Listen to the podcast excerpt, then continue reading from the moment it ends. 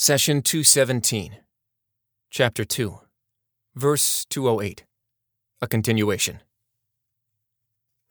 You who believe, enter wholeheartedly into submission to God, and do not follow in Satan's footsteps, for he is your sworn enemy. Chapter 2, Verse 208. In the phrase, do not follow in Satan's footsteps, for he is your sworn enemy. Allah is warning you against following the devil because his goal is to keep you away from God's path. In fact, Satan's animosity for humankind is ancient. It started from the time of Adam. Allah, the All Merciful, conveys this animosity to us by narrating what Satan said as he stood before Adam. He said, I swear by your glory, I will tempt them all, except your servants among them endowed with sincerity in faith and worshiping you. Chapter 38, verses 82 and 83. By clearly narrating the story of Adam, Eve, and Satan at the beginning of the Quran, Allah gave us immunity and protection from Satan's actions. This is similar to when you want to protect your body from vile diseases, such as the measles and polio you would familiarize your body with that disease through vaccination early in life. Satan will not take you by surprise, for God has alerted you early on of his actions and intentions. In the Quran, the words Satan and the devils refer to the disobedient jinn in general.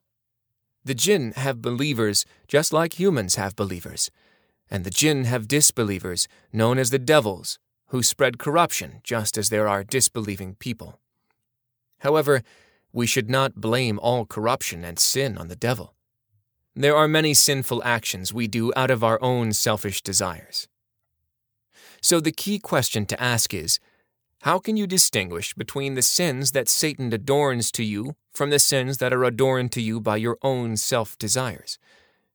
In other words, some sins stem from your own self, and some sins come from the devil's whispers. How can you tell the difference between the two? We answer that there is an easy way to distinguish between the two. If you find yourself insisting on committing a specific kind of sin, then know it is from your own self. This is because each self has a certain desire and weakness that it wants to satisfy, so it insists on a particular type of sin. A person may love money so his or herself would obsess over accumulating wealth by any means. He or she would rationalize sinful acts for the purpose of making money. A man who is otherwise upright may have a weakness for women, so his self would always sway him in the direction of sex and pornography. Another person may love to be recognized and praised, so his or herself would always obsess with being recognized, even if it has to cheat and lie.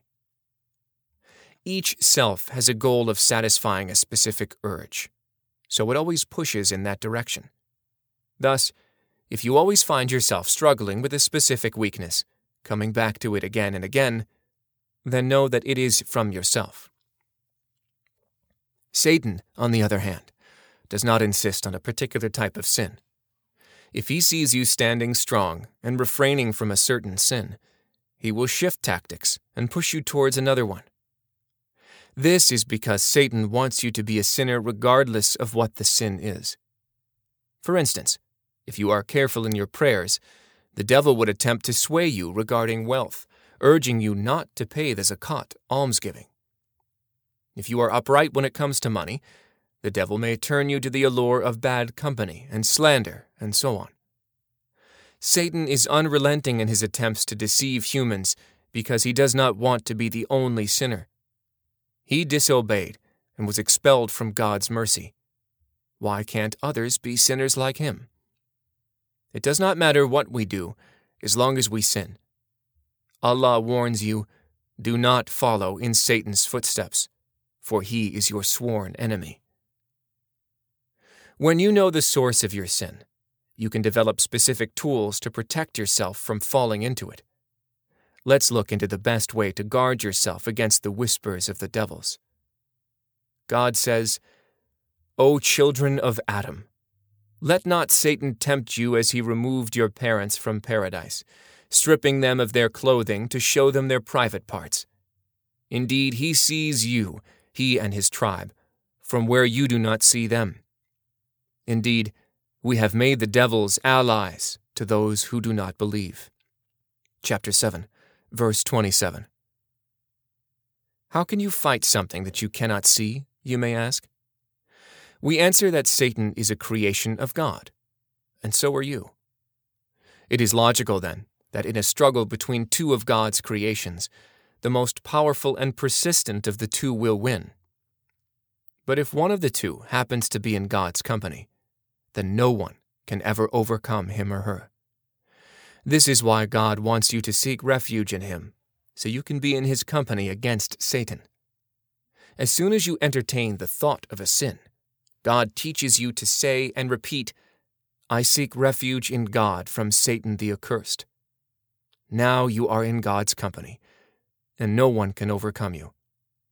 But if you deviate from God's path, then the devil can defeat you, because the struggle in this case would be between two parties detached from God. If you would like more information about this topic, listen to our series titled I Seek Refuge in God from Satan the Accursed. Thank you. The prophet, peace be upon him, said, Convey my teachings to the people, even if it is only a single verse. Please take a moment to subscribe and to share with your family and friends. Visit us at www.qurangarden.com.